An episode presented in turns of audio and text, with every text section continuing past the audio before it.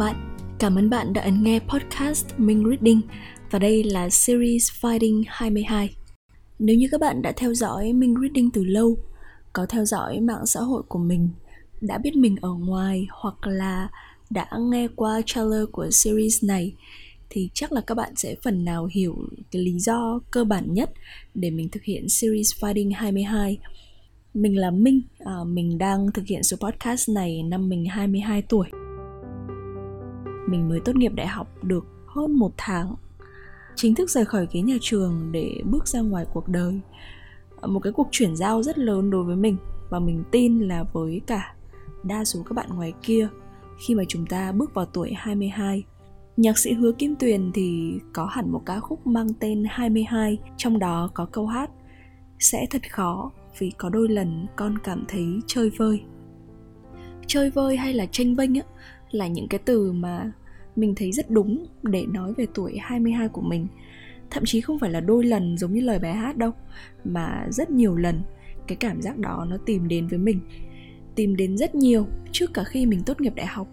Mình cảm thấy như mình quay trở lại cái ngày mà mình còn là trẻ thơ hồi học mẫu giáo, với rất nhiều những băn khoăn trong đầu, rất nhiều những câu hỏi được đặt ra và khao khát tìm câu trả lời cho nó ngày bé thì à, mình à, thắc mắc về thế giới rộng lớn ngoài kia, như là tại sao trái đất hình cầu, sao ông trăng cứ chạy theo mình thế nhỉ? Đây là gì thế? Vân vân.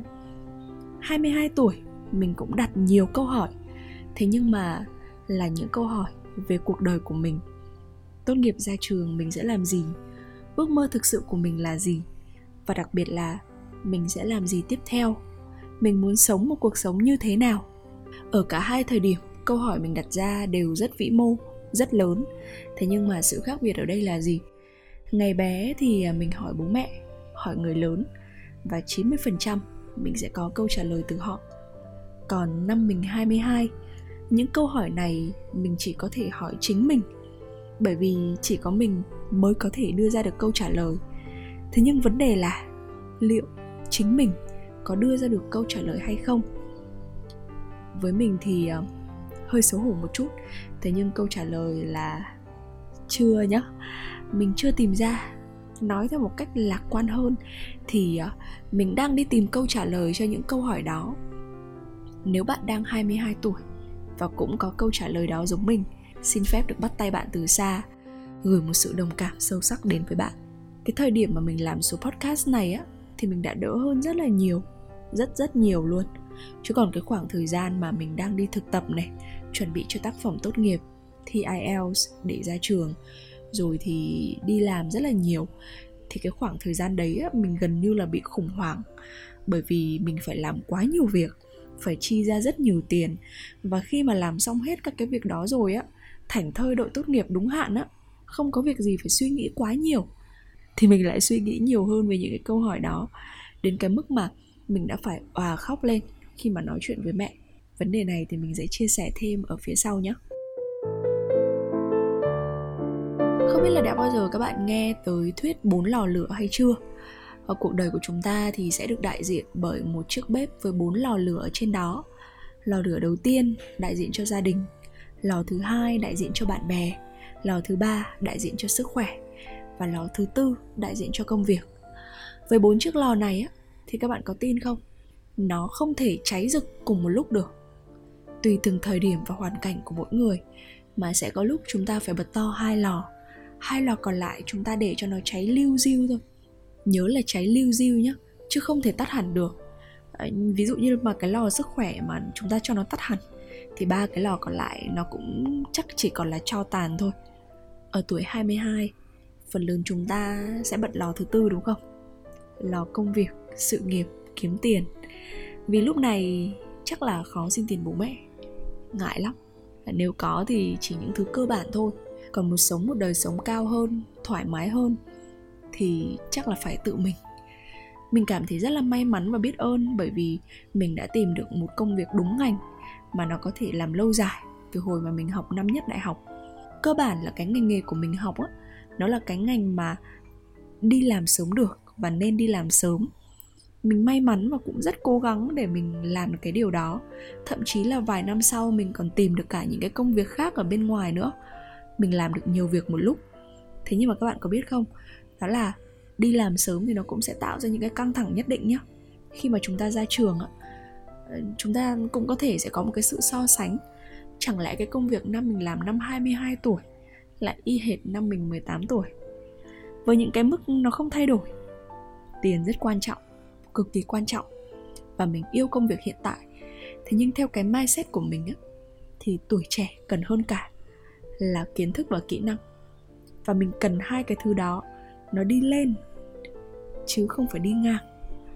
Nếu mà nó đi ngang thì thực sự là đáng sợ. Và mình luôn luôn muốn tìm cách để nó đi lên. Mình cũng đã suy nghĩ rất nhiều về việc là mình nên làm gì tiếp theo. Mình cũng có những người bạn giải cv khắp nơi mà vẫn chưa tìm được việc làm làm được một hai tháng thì nghỉ. Vì nhiều lý do hay là buộc phải làm những cái công việc mà mình không thích thì cái lo lắng của các bạn đó lại là một kiểu khác.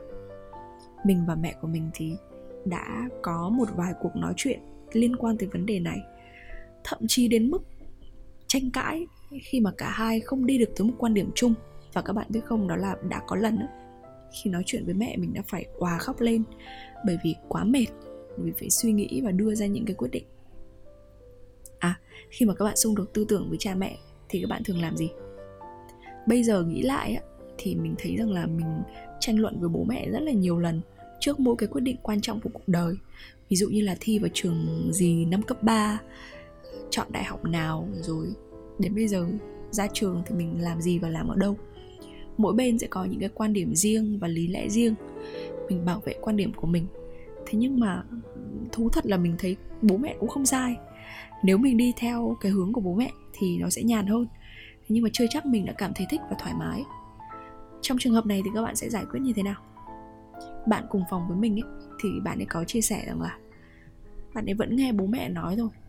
Thế nhưng mà chỉ nghe thôi, còn bạn ấy sẽ làm theo cách của bạn ấy. Nghe dễ nhở?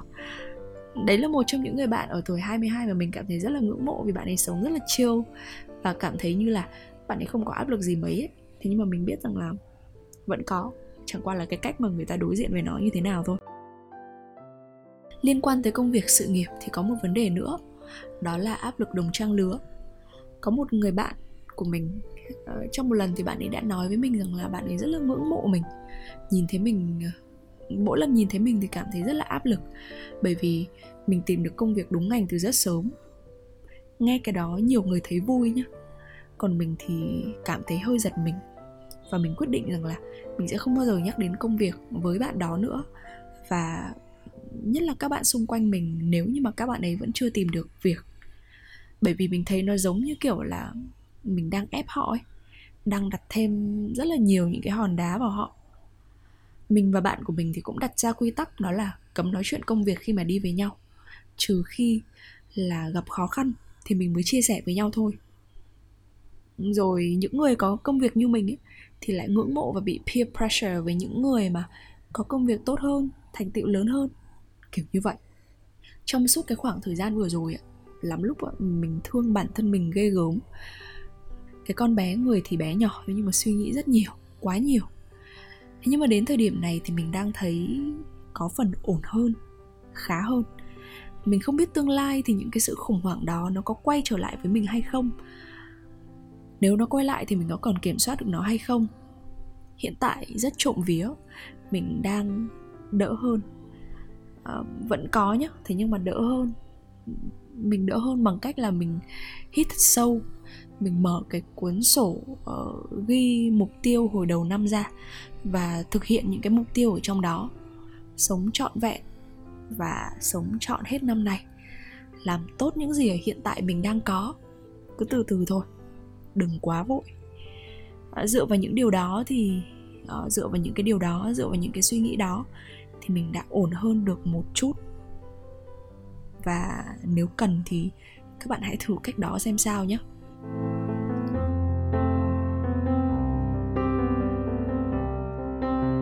Ta đang ngồi trên một chiếc thuyền lênh đênh trên biển lớn. Có những đoạn sóng lớn thời tiết xấu khiến chiếc thuyền trong tranh mong bạn hãy giữ vững tay trèo và đừng để bị ngã nhé. Chắc qua đoạn đó, sóng sẽ yên, biển sẽ lặng và nắng sẽ lại lên.